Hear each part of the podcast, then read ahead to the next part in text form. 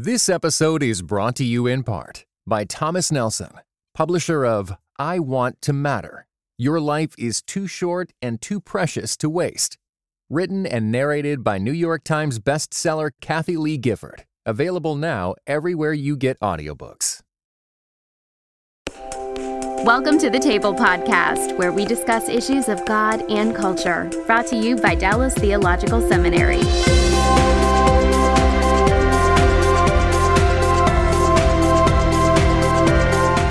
Welcome to the table. We discuss issues of God and culture. I'm Darrell Bock, Executive Director for Cultural Engagement at the Hendricks Center at Dallas Theological Seminary. And our guest today is Brian Fisher, co founder and president of Human Coalition. Now, that sounds like quite a gathering of folks. Uh, what's the Human Coalition all about? Human Coalition is about ending abortion city by city through this beautiful mix of technology and business metrics with compassion and grace and tangible help. We, in effect, go and find women online who are at risk to abort their children, uh, bring them into pro life pregnancy centers, some of which we own and operate. And then our goal is to not only save the child, but get the families plugged into a local church. It's 107 staff members in seven states. It's grown like crazy over the past four years, but God's been very gracious. Uh, to date, we've rescued 4,166 children from abortion. Oh wow, that's terrific. Well, let's let's start at the beginning here. My understanding is you were originally a businessman. Is that right? Yeah, it's a patchwork quilt. I'm originally from Pennsylvania. I graduated with a classical piano degree. Okay. And when I got out of school, that sounds like qualification yeah, for what you're doing. Oh, it's it's completely related. got out of school and realized that uh, musical talent and musical employment weren't necessarily related. So I got a job in Christian radio, and I was in Christian radio up in Pittsburgh for about three years and gradually discovered that Christian radio pays about the same as unemployment. So, so you don't want point, my job? Yeah, no, no. You're, you're doing a great job. Wonderful job. Yeah. And uh, eventually got recruited into the financial securities world, stocks and bonds and whatnot. So I was uh, the number two person in a startup company that grew very successfully, uh, and then originally. Um, thought that that was where I was going to spend my career, but God had other plans. In 2006, uh, my wife and I and our boys moved to Fort Lauderdale, Florida and I took over the helm of an organization called Coral Ridge Ministries in oh, Fort yeah, Lauderdale, sure. Florida, uh-huh. D. James Kennedy. Yep. And that's where my journey into the pro life world really started. But my early career was all in the in the business world, media and media and finance. Mm-hmm. So, so it was a Coral Ridge that changed your direction, or or how did you end up at Human Coalition? Because I know that's a more that's a more recent organization. It is. In 2007, we uh, at Coral Ridge we tested an idea. The idea was could we go online and find women who were looking for abortion providers and give them the option to instead connect with what are called pro-life pregnancy centers. There's about 3,000 of these all over the country. Uh, ministries that uh, are gospel centric and provide help in order for the, the mother to choose life. And so we started testing the idea of using for profit internet marketing, buying ads, if you will, so that when a woman would go online and search for an abortion, she would find us instead. Hmm. And that test was successful. We hmm. started sending hurting women into pro life pregnancy centers and making the phones ring. And then in 2007, Dr. Kennedy, the founder of Coral Ridge, passed away, and so I moved to Dallas in 2008.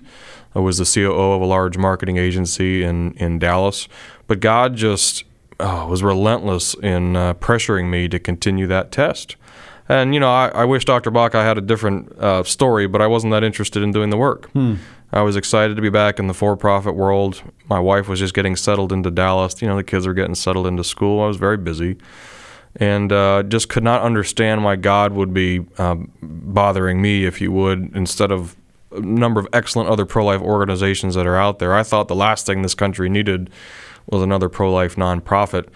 But in uh, 2009, I opened up the organization, and on June 22nd, 2010, we were able to connect with a young woman in Pittsburgh, Pennsylvania who was going to have an abortion, and instead we were able to give her the option to go into a pregnancy center there. And she came in with her fiance, and they saw their little daughter on the ultrasound, and uh, they chose life. Hmm. And today they have a five year old little girl. And I got the call that night, June 22nd, 2010, from the center saying we just rescued the first human coalition baby from abortion. And uh, you know, I tell this story a lot. I'm of German and Austrian descent, which means my emotional range is about the size of a caterpillar. But hmm. I got off the phone and just wept hmm. because God had condescended not only to save me when I was six years old, but to use me in the act of rescuing a human being from being ripped limb from limb in the womb. And all I had done was complain and very reluctantly become a participant. So that's my red letter date. I was converted, if you will, from being a reluctant uh, pro-life Christian to uh, you know to a rabid pro-life Christian, really intent on uh, on helping enough families that we see abortion become unthinkable and unavailable. The organization was very rudimentary for several years, and a, a, a Texas family got wind of us and converted us into a full-time organization in 2012. And so, three guys, three business guys, started working with Human Coalition full-time on February 1st, uh, 2012, in my living room on trade tables.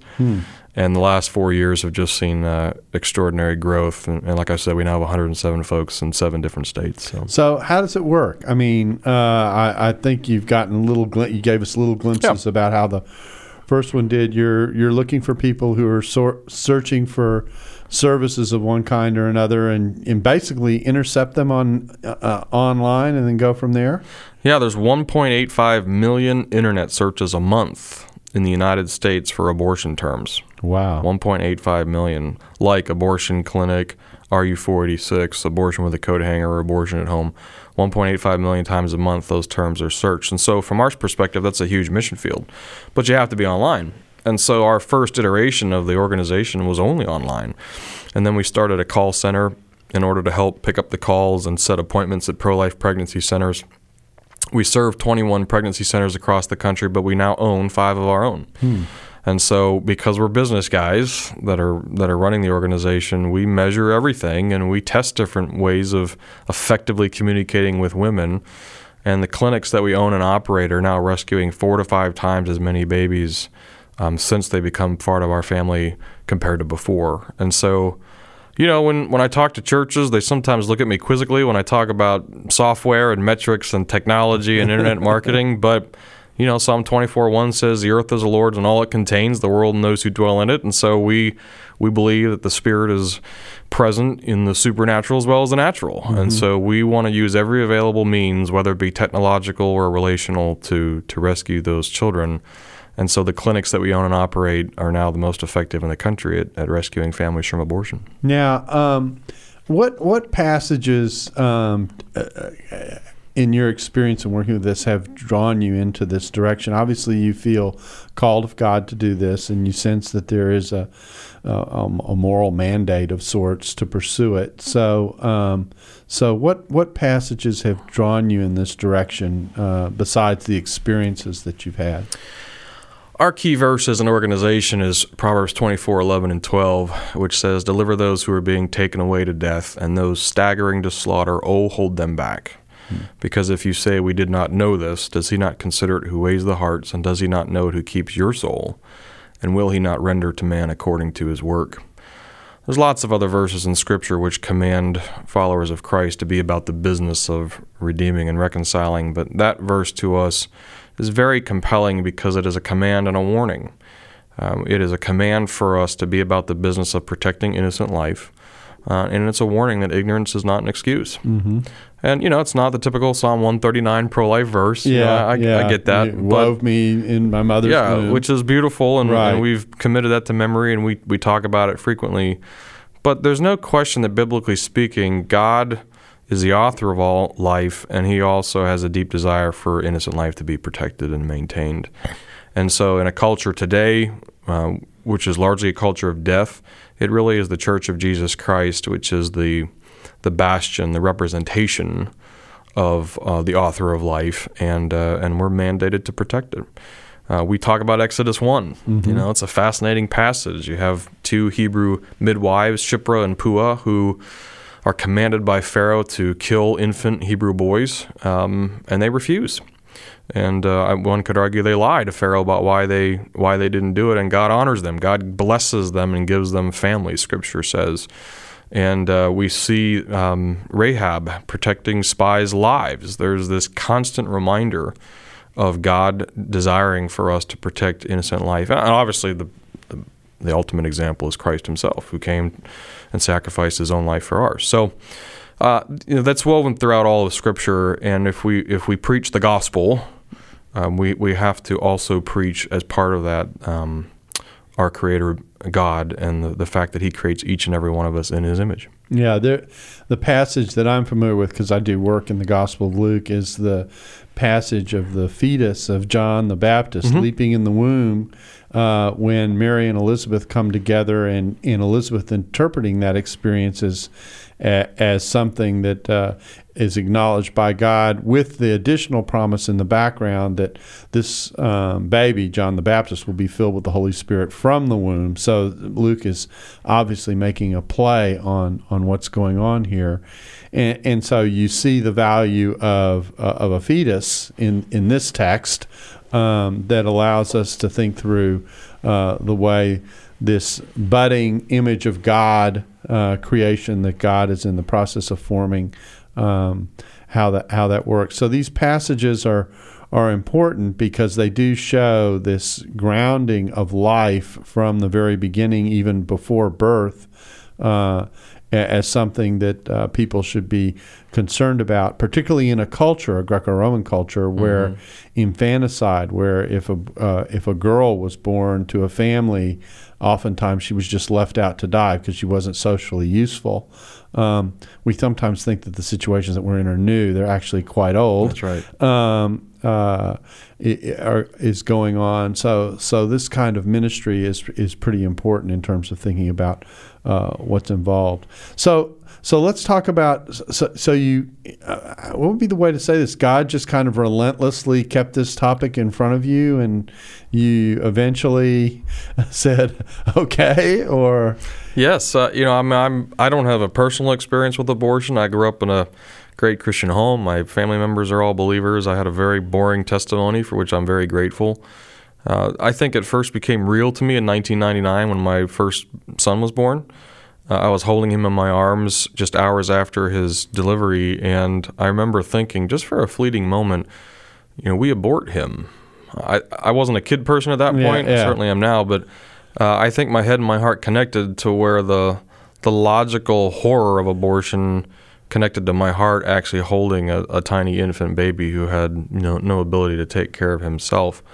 And that was the the catalyst for me just getting educated over the next seven or eight years about abortion and what it has actually done to rip apart the fabric of you know the American family. Uh, You know, 58.5 million Americans killed by abortion since 1973. It's about 2,800 a day. We're still averaging that. It's a leading cause of death in America. wow, And outside of the Holocaust of, of death, the, the ramifications to women, depression and suicide and physical illness and problems with other pregnancies, the, uh, the impact on men, uh, depression, violence, relational issues are so so astronomical. I think we have a hard time conceptualizing to what extent abortion has really harmed has harmed the culture. I didn't know any of that. I mean, in 1999, I, I just didn't know. And so God began educating me. And so by the time He called me into this work full time, uh, I think He had taken me through a crash course. And, uh, you know, that, that education continues today. I still have a ton to learn. Yeah, the the the, the uh, fallout from all this is something we're probably going to come back to and talk about on the other side of the break because I think that's something most people don't even think about. It's just it's a single decision, but it's a single decision with consequences all over the place. Um, so. Uh, so, what is it you actually do now? Is you help run the company and, and develop it and Yes, I'm the co-founder and president. So uh, I spend a good amount of my time uh, fundraising, as you can might imagine, because it's a nonprofit, uh, and running the operations of the organization. Our our headquarters is in Plano, Texas, uh, but we own pro-life clinics in Grapevine, Texas, and Pittsburgh and Raleigh, and we're about to start in Atlanta, and then we serve another 21 clinics in different states across the country. And because of that business background, we have developed um, a, a formula, if you will, that actually articulates how we can end abortion in cities by reaching enough women and saving enough babies. And uh, that's how we're we're growing now in our in our um, ministry because there's such a hunger in major cities across the country to see abortion ended and to have a strategic plan which can be measured and evaluated um, is a huge blessing to many churches. So, uh, I mean, obviously, you own some of these clinics, but you also have established, I guess, associate relationships with some of them. Mm-hmm. How does that How does that happen? Do they contact you, or or how does that work? They do now just because we're one of the larger pro life organizations in the country. But initially, we, we just called them and we said, hey, look, if we can get your phones to ring with women who are looking for abortion providers but are willing to talk to you instead, will you take the calls? Mm-hmm. And of course, there are pregnancy centers all over the country that that's, that's exactly what they want to do. And mm-hmm. so they find us because we will provide them essentially with the internet marketing to go mm. find women in their area at risk to mm. abort, and we provide them call center support. We'll actually set the appointments for them. Hmm. And so all that they have to do is meet with the clients and do the ultrasounds and provide long-term care for them so that we can we can save those babies. It's so, is there software that wor- that? Ah, okay. Now, yeah, no. It's very high tech. Can you, uh, you know, I, I feel like I'm talking to Apple now. Can we talk about this? Uh, um, you know, uh, uh, uh, so there's there's software that that uh, that helps you uh, locate these folks. Yes. Uh, if you were to come into our offices in Plano, you would think you were walking into a tech company. It's a very strange nonprofit. Obviously, many of our offices are medical, and so you have nurses and ultrasound technicians and counselors. But in Plano, we have uh, software developers, internet marketers, um, statistical analysts. Uh, we have sociologists. We have people who are focused on how to how to help women make that choice for life in a way that serves them well. And because all of our uh, data is collected on a, a very large software platform, you know, we have the ability to test different ideas. Um, you know, one one idea we just tested here in Texas, we changed the color of one of the counseling rooms. We we developed some tests in the area of atmospherics. Atmospherics is basically how do how do nonverbal factors influence our decision making? Every time I walk into Best Buy, mm-hmm. I'm a victim of atmospherics, right? the lighting is great and the colors and the layout of the product all all, you know, suck me in. Mm-hmm. Well, our decision making processes are um, in, are done in the same way, even in an issue as serious as, as life. And women tend to be more highly impacted by atmospherics than men. Oh, really? yeah. Shocker. a surprise, right? Yeah. And it'll take us a while to figure that out. Yeah. Um, but the women on staff continue to validate that. So we um, tested the idea of changing the color and furniture arrangement of one room to create an atmosphere of calm. And we left the other counseling room, which was very nice, alone.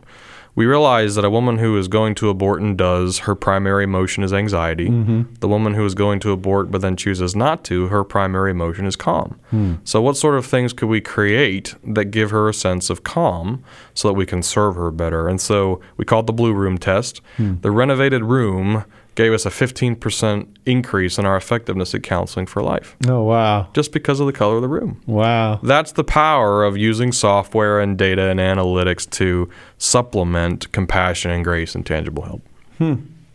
Uh, th- there's so many things that are fascinating about this. So, so you help manage this. Uh, uh, what do you primarily do now? Just are, are you primarily helping establish these contacts with these centers, as well as just overseeing all the business aspects of what's going on? Or I do, and I travel a fair amount. Um, I speak all over the country for different organizations and for ourselves and churches and, and banquets and uh, pro life events, uh, broadcasting the message that abortion can, in fact, be ended. Uh, that, that comes to a surprise to many people, but when you pull out the numbers and the data, and you realize that we can, in fact, dramatically improve the number of at risk women that we speak with, and we can dramatically improve the number of babies we rescue, and we can dramatically improve the church's involvement in this work practically, uh, you know, the message starts to resonate. Whenever I speak, I say, as a Christian, it's a tricky balance, but on one hand, we have to be as aggressive as possible to rescue every family that we can from abortion. On the other hand, we have to be as aggressive as possible at extending the grace and forgiveness of Jesus Christ to the tens of millions of people who have aborted a child. Both those things have to happen in the life of a Christian. Uh, it's a difficult balance, and frankly, we don't always get it right. But by my estimation, there are probably 60 million adults today in America who are the parent of an aborted child, and that is another tremendous mission field for the church. So I have the privilege of addressing both of those issues when I when I when I move around the country. When I'm at home in Plano, I spend a good amount of my time casting vision and, and frankly setting our two and three year plans up and getting the team ready to to go to the next level. And you know, we're opening up new cities. We're in Atlanta, so I spend quite a bit of time there. It's an absolute joy. I, you know, could I have ever predicted in a million years that this is what God would have me do? No. Um, it's hard work, and you know it's not very popular in many cases. But uh, you know when when you can see 4,100 children whose lives have been protected and preserved because of what God is doing, uh, you know, it makes all the difference in the world. This episode is brought to you by the Truce Podcast. I'm sure you've been there. You're at an event, a dinner, a small group, and someone says something like, If you're a Christian, you have to vote Republican. Huh. That raises an interesting question. How did evangelicals like me get to the place where we just assumed we'd all vote one way? This season on the Truce podcast, we're diving deep into the complexity of the 1970s and 80s to understand how evangelicals tied themselves to the Republican Party. It's a story that involves murder, corruption, redemption, and our need to be heard. I'll be talking with celebrated historians like Rick Perlstein, Pulitzer Prize winners Frances FitzGerald and Jesse Eisinger, and some of the best guests I've ever had. Truce is the show that uses journalistic tools to look inside the Christian church. We press pause on the culture wars in order to explore how we got here and how we can do better. Subscribe to Truce anywhere you get podcasts or listen at trucepodcast.com. Yeah, it's amazing ministry in many ways. Let, uh, I, I've got all kinds of questions about the type of women that you minister to and the impact of, of what it is that you've done. I imagine you have tons of testimonies from women who walked in thinking they were going to make a decision to abort a child and have decided to keep it, and now on the backside of that, feel uh, very positive about the decision that they made. Uh, what happens to those children, first of all, and then secondly, you know. Uh, well, I imagine you have some stories about some of the women who've decided to for life as opposed to aborting a child. It's just wonderful to see those stories of transformation. You know, I mean, we got a lot of emails and complaints saying, well, you're just increasing the population, and what if the child is born into a drug abused home and you're just setting them up for failure? But, you know, really, when you see a mother who was in a very insecure crisis situation come into a system of care, mm-hmm where we will link arms with her and not only walk with her through the crisis, but walk with her until she's stabilized. Um, it's it's it's amazing. It's the hands and feet of Christ in a very practical application. Uh, the vast majority of women who choose life choose to parent. Mm-hmm. Uh, some choose to place for adoption, but it's actually pretty rare hmm. because abortion is uh, is really seen culturally as the last form of birth control, mm-hmm. and so the situations that you might envision as being worthy of adoption are not as plentiful as you might think. Many women have the ability and the wherewithal to parent their, their child, and those that do place for adoption, you know, have uh, wonderful experiences with that as well. Uh, probably one of my favorite stories, and it's just from the last two weeks, hmm. is at our clinic in Pittsburgh. A woman came in. She wanted to, uh, to have an abortion, but we, she was willing to come in and speak with us and she saw her baby uh, on the ultrasound. She thought she was about five weeks pregnant. Hmm. She was 16 and a half weeks pregnant hmm. with her little son. Mm-hmm. And she's married. Mm-hmm. She has two children already, but both she and her husband are out of work and they're mm-hmm. flat broke. And so she said, You know, I, I can't afford the child. We hear that um, often. And so our team up there said, Well, look, if we can help you put your resume together, if we can connect you with a job placement service, if we can help you um, receive health insurance and get on food stamps, you know, is this a situation where we can keep the child? And she said yes. And she chose life. Now, later that week, one of our staff members sat with her for three and a half hours in the welfare office. And when the welfare office tried to give the client the cold shoulder, our advocate said, We're waiting until you help us. And mm-hmm. they walked out of that office with health care and food stamps and a resume. So that story will be yet to be continued, but the, the, the woman felt secure. Mm-hmm. She felt as if somebody had stood in the gap for her. And she's about midway through her pregnancy she's about, time? Yeah, it's about 16 and a half, 17 weeks at this point. Mm-hmm. So she'll deliver a little boy mm-hmm. in another 20 weeks or so. And that family uh, will continue to grow, and Lord willing, we'll be able to help them get jobs and get on their feet. You know, in many cases, people who are struggling uh, don't have the strength to, to advocate for themselves. Yes. They need somebody to stand in the gap and get it done for them. Mm-hmm. Here, she would have been lost for another 30 days mm-hmm. without some basic necessities, but it was only because of the intervention of Becky, our caregiver, that that she was able to get taken care of. So these caregivers are not lawyers or anything like that. When you say the phrase representation, we're not talking about No, formal legal. legal, No. representation. Mm-mm. It's just somebody standing in the gap saying, "I will help quarterback your care." And you know the needs are plentiful. We're we're in essence testing this program. It's a new program for us in Pittsburgh, and then it's going quite well. We'll populate it to our other clinics, but you know they're vetting other ministries and services that are provided in the city. Mm-hmm. So you know women need food, they need mm-hmm. maternity housing, mm-hmm. sometimes they need drug and alcohol abuse counseling, lots of different needs that a woman might have. It is really incumbent on us as followers of Christ to go the extra mile with these hurting people. Mm-hmm. And so we vet those organizations. Some of them are church, some of them parachurch, some of them civic. And then we bring the best of breed of those services together and, and are designing care programs for clients that need them. Not everybody, not every client needs them. Uh. And that way the client knows that there is somebody who is who is working on their behalf to alleviate their pain. So these caregivers are they are they volunteers or are they part of another organization that provides them? How, how do you They're get them? No, they're Human Coalition employees. Although we are looking at because it appears as if the demand is going to be quite high, Oh, recruiting volunteer Yeah. caregivers. Yep. Yeah. So, so, uh, so if they work with Human Coalition, have you? I'm, I'm going one step back. So do you do they come to you and you train them? I mean, how Mm-hmm. how do you get them into the mix? Yeah, the woman that we have chairing the program up there comes from this arena. She comes from social work and from uh, designing care systems. So we, we got very fortunate. Uh, her name is Becky, and she's just tremendous. So she is, in effect, charged with building the program.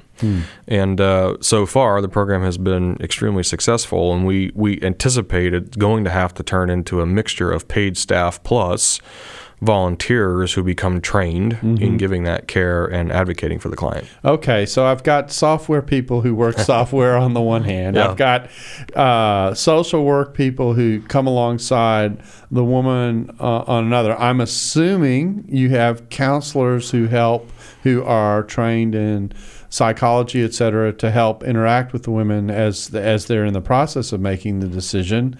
Um, what other kinds of human beings do you have in Human Coalition? I mean, uh, We have pastors. Okay. We have a church outreach uh, team.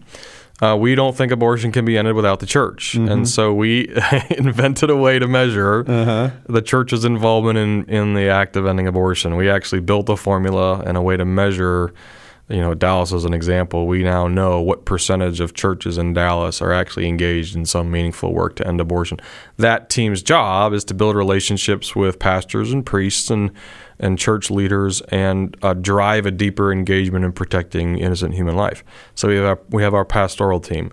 Uh, we have our fundraisers. We have attorneys. Uh, this work requires substantial that legal was work. my next question. I figure a lawyer's got to show up somewhere. We got a few of those running around. Yeah. A few lawyers. And then, uh, you know, we have some wonderful speakers and we have a, a large marketing team. You know, our Facebook community has over a million people from 47 different countries worldwide. So that that's a team that has to be managed and, and uh, the marketing is a big deal. So, you know, it, it it's a very odd nonprofit. yeah. It's, uh, uh, are there are there any medical people involved? There are. be- yep. In the medical clinics that we own and operate, we have uh, nurses uh, and RDMSs and ultrasound technicians, depending on the clinic. Hmm. And then a medical doctor has to oversee all the ultrasound work. Okay. So so you've got so.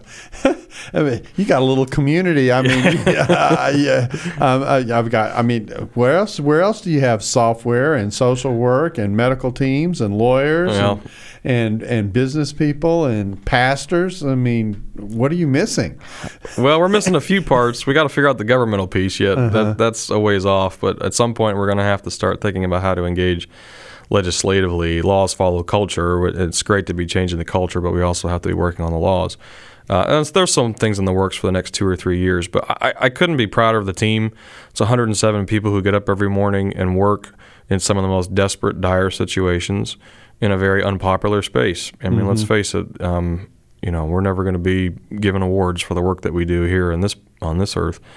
Um, and and to have 107 people who are committed to that and and jazzed by it and want to see babies saved and want to see families transformed, is just a very special team. Okay, now I imagine someone listening to this going, "This is uh, this is interesting. This is fascinating. I know uh, abortion is is a is a problem uh, that a lot of people choose it. I'm at a church. I lead a church. I'm on a staff. Maybe I'm not senior pastor, but somewhere. Uh, and you've tweaked my interest. Um, so, so what? Uh, what would you say to someone who's who's basically trying to figure out? All right, so what might be a next step for me? Education is the first step. You know, we I wrote a book last year called "Deliver Us from Abortion: Awakening the Church to End the Killing of America's Children." Mm. I went on a, a year-long exploration to try to understand why, on the whole, churches are not directly, intimately involved in ending abortion. And they haven't been for 43 years. There are numerous exceptions, and Dallas is replete with them, but there are too many churches that do not engage this issue uh, because they fear it's political or they fear other other parts of it. So my exploration into that suggested that in order for a layperson or a church leader to really become a positive force in their church to engage them is is to get educated. Uh, the basic facts of what abortion is and what it has done to this country are by and large unknown, mm-hmm. and we, we don't get convicted emotionally until we until we have the facts, right? We have to, or a story or, or some something that moves us. In my case, it was just studying the issue and understanding the degree to which it's impacted the American family. But for others, it's a relative who's aborted a child. Mm-hmm and they have seen the devastation that that's wrought on their family and they want to save other families from that devastation in some cases it's you know the statistics of our own cities, how many children we're losing each year in major cities across the country. But get educated. There are wonderful resources out there that can start the process of that, of education, and then uh, share that. Get into the small groups, get into a Sunday school. I'm teaching a Sunday school in my class, you know, right now about abortion. Um, we provide training. We provide a pro life 101. It's a three hour course that can be done, you know, at one time or spread over three weeks that give the basics, the history of abortion, what the Bible says about abortion, and what we can do to end it. And then it's really connecting with folks in the church who God is calling. Mm-hmm. And this is pivotal. Mm-hmm. You know, candidly, if the senior pastor does not view this as a pivotal issue, it's an uphill battle. Mm-hmm. Well, I'll just be shoot straight about that. Yeah, sure. But that doesn't mean work can't be done. And finding other like minded people in the church and coalescing together uh, is really important. You need a team, and that team has to be humble. They have to serve the church, they have to work within the authority of the church. Uh, and yet, at the same point, um, expressing the, the dire need that exists because of abortion. If you can get educated and form a group of like minded people, you can get a lot done. So, uh, if someone wanted to contact you mm-hmm. because they got interested, could they do that? Yes, just email us at contact mm-hmm. at humancoalition.org, contact at humancoalition.org. We have a great team. This is all they do is they serve churches and they help churches uh, move along the path to being involved in protecting families and ending abortion, and they would love to, to speak with you. So contact at humancoalition.org. Okay, now um, I said we would discuss this. Let, us think about the impact of making a decision to abort a child. You've talked about the devastation that, that's involved here and the human impact, and I and I think that some people say maybe think of this obviously not very deeply and go, okay, I make a decision not to have a child. I have a surgical procedure and it's done. Mm-hmm. But it's not. It's not. Well, you can imagine. Uh, the horror of accidentally killing a human being, a car accident or some sort of tragic event where you are accidentally responsible for taking the life of a human being, you, you never get over that. You move on, but it is a it is something that deeply influences you. We don't escape that just because the child is small and not seen. Mm-hmm. And whether you're the father or the mother or somebody who coerced the mother or a relative who was pushing for abortion, um, we have to come to grips with what does it mean to be responsible for taking the life of another human being. And it impacts people different ways. Look, there will be many, many women who say, I had an abortion and I'm better for it. Mm-hmm. That exists. Mm-hmm. And I'm not here to debate that. What I'm mm-hmm. here to say is there are millions of women who have aborted and have suffered and regret it. Mm-hmm. And had somebody stood in the gap for them when they had that abortion and said, I'll help you through this so that There's you and your child way. can live, you would have a whole different situation. Mm-hmm. We have numerous people on staff who are parents of aborted children. Mm-hmm. And the men, several men on staff, would be the first to tell you that they are forgiven. They know Christ has redeemed them. They have repented, but it still hurts. Mm. And it's going to hurt until they go to glory and they meet their child. So, uh, so how many of these women are, are, single and need additional help beyond the decision? I, I would take it that the bulk of most, them, yeah, yeah, eighty-five percent of all abortions are performed on uh, unplanned pregnancies. Okay, so only fifteen percent are where people just don't want the child, or there's a diagnosis that they don't like, or whatnot. But eighty-five percent, and the overwhelming majority of those women are single or not in some sort of secure relationship. So this gets back to sexual ethic and how do we define that in America today. But uh, if we really want to end abortion, you must you must stem unplanned pregnancy, mm-hmm. which means we have to we have to get back to defining what a proper healthy family in the context of biblical marriages. Mm-hmm. And uh, uh, are the uh, is there a demogra- additional demographic in terms of age? I'm, I'm assuming you're dealing with a lot of, in some cases, teenage mm-hmm. women and early 20s. That's the bulk of it, or yeah, the average age of a Human Coalition client is around 24. Okay, it's a little bit older than I would have thought, and than many people think. Uh, abortion is is a high school issue in some cases, but it is predominantly a young woman issue, an early 20s woman who is either in college or out of college or or whatnot in in the career force. And uh, the demographics outside of that differ by city. Mm-hmm. So we work in Memphis. Mm-hmm. Vast majority of women who are at risk to abort there are African American, underprivileged. Here in Dallas, it's a mix of white, Hispanic, uh, in the Grapevine area who are not necessarily underprivileged. Mm-hmm. The, the abortion demographics tend to reflect the area in which we're working. Hmm. In Miami, you know, largely Latin American by, you know, in the thousands. Miami is one of the top five abortion capitals in the country. So that's important for church goers and Christ followers to understand because it is very possible to minister to people who look and act uh, like you, mm-hmm. uh, who are also dealing with either having had an abortion or at risk to have an abortion. Now, um, oh, I'm going to deal a little bit with the, uh, I don't know if the politics is it, but the rhetoric associated with the politics of this. Um, the, oftentimes, what's said is is that you're dealing in areas of of, of human choice, um, and you know, you know you're pro-choice or you're pro-life, mm-hmm. that kind of thing. How do you help people sort through that rhetoric um, and and how they are hearing it framed about you know it's my body, you're taking away my rights, all those kinds of things. Well, the good news is there is actually no logical, factual argument for abortion. Uh, whether you're looking at it philosophically, ethically, medically, biblically, uh, in all four of those arenas, the facts are irrefutable and quite clear. The challenge is, and you're alluding to it, is that we don't know how to defend the position for mm-hmm. life.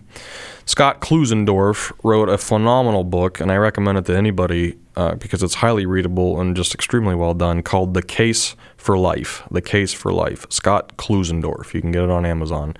It is probably the best pro life apologetic I've ever read, and mm-hmm. I've read most of them. Uh, because he, he accurately describes how to defend human life, um, whether you have a Bible or not, mm-hmm. whether or not you're talking to a believer or not.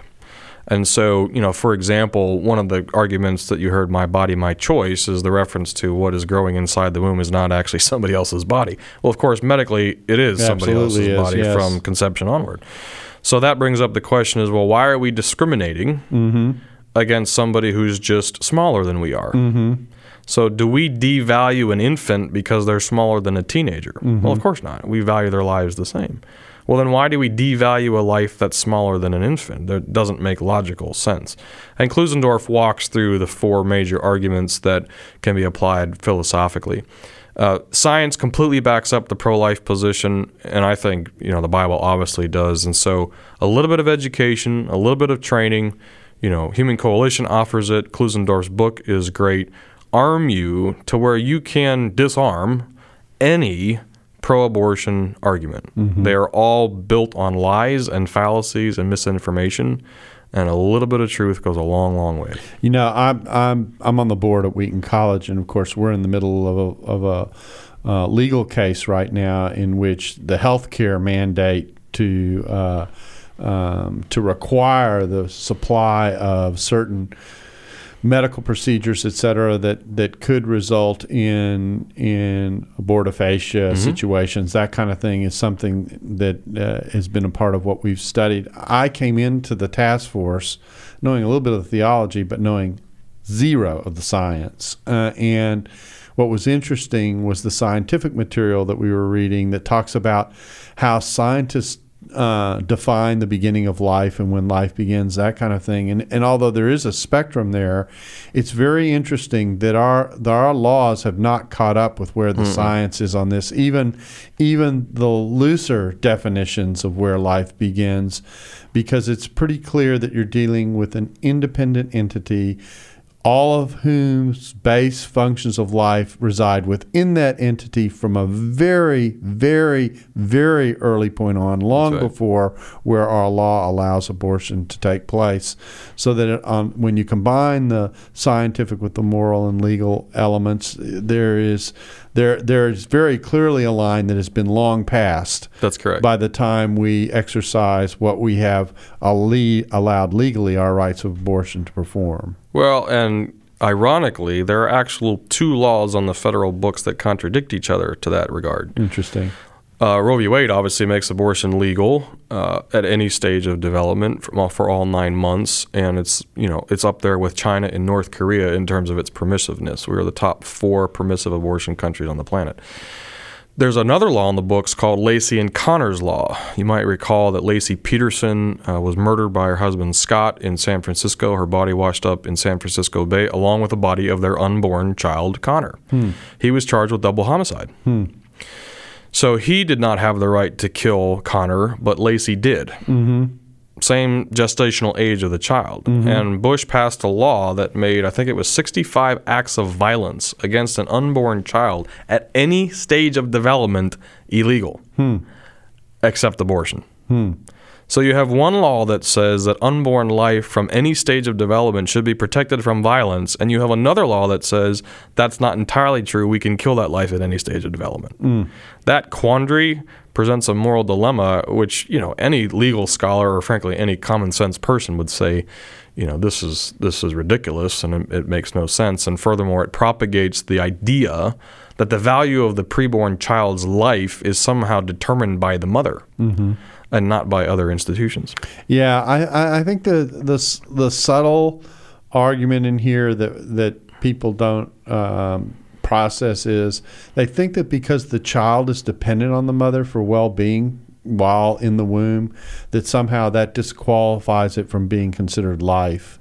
And yet, what what I'm what I was reading in the science says no. Actually, all it, it, uh, the we continue to protect a baby after it's born because it's it's dependent uh, on parents in order to survive. Uh, but we regard that somehow as life, and where we are in the womb is somehow not. And that and it's very inconsistent. As I said, all the all the scientific elements that make that person an independent entity are in the person while they're in the womb. That's right. Yeah, from conception onward. I mean, Yeah, the exactly. zygote, uh, the pluripotent cell, contains all the DNA, the 46 chromosomes, gender, hair color, all that is determined and left untouched. All the zygote does is develop into more mature forms of a human being. You and I were once zygotes, and biblically speaking, we were as valuable then as we are now. Yeah, yeah, exactly. And and most people don't even think about that. They just think Right. about it in terms of the the choices that are made and that kind of thing. And so there is there's a lot that can happen in education. One final question. We're rapidly running out of time. Um, uh, if a church wanted uh, is motivated to um, to do something, uh, one, what do you advise, and two, how do they contact you? Yeah, one is through that process of educating your congregation. I, I, we have worked with dozens of churches all over the country, and time and time and again, we learn that is the best way to get started. Get everybody on an even playing field about what, what it is the church wants to do. And two is to absolutely reach out to us because we can provide the resources and the training to do that at, at contact at humancoalition.org. If they're already involved, they might financially support a pregnancy center. That's awesome. They might provide post abortive healing Bible studies. That's awesome. They might provide uh, tangible ways of helping women in crisis pregnancies. That is awesome. Foster care of some kind. Foster care, adoption services, Yeah. maternity housing, and, and frankly, hundreds of churches across the country do that sort of work. I think the key point is make sure that what you as a church are engaged in is still relevant Mm-hmm.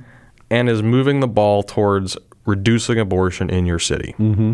Um, if that's what the, where the church is going, there's a lot of techniques, there's a lot of things that are being done that, frankly, are not the best use of time, and that's where we can provide substantial help and counsel. Just because, frankly, we've seen most of what goes on. Okay. Well, that that's terrifically helpful, and oh man, there are tons of questions beyond that I could ask, but we're we've we've done a I think a good initial job in in in surveying the field. I, I think of it as being one of the more potentially meaningful ways of social engagement that a church can.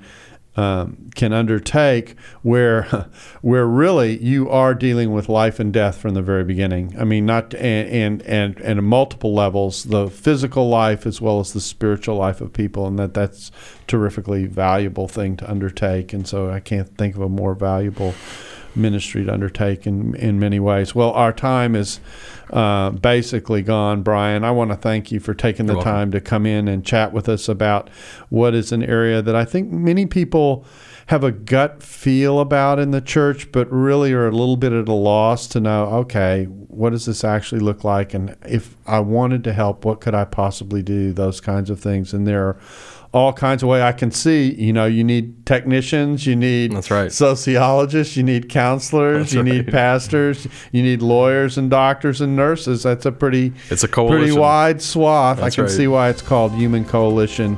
Uh, so thank you again for You're coming in and helping us with this Thanks for ti- having me difficult topic. Thank you.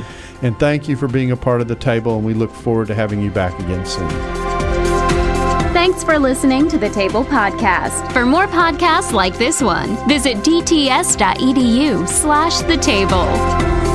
Dallas Theological Seminary. Teach truth, love well.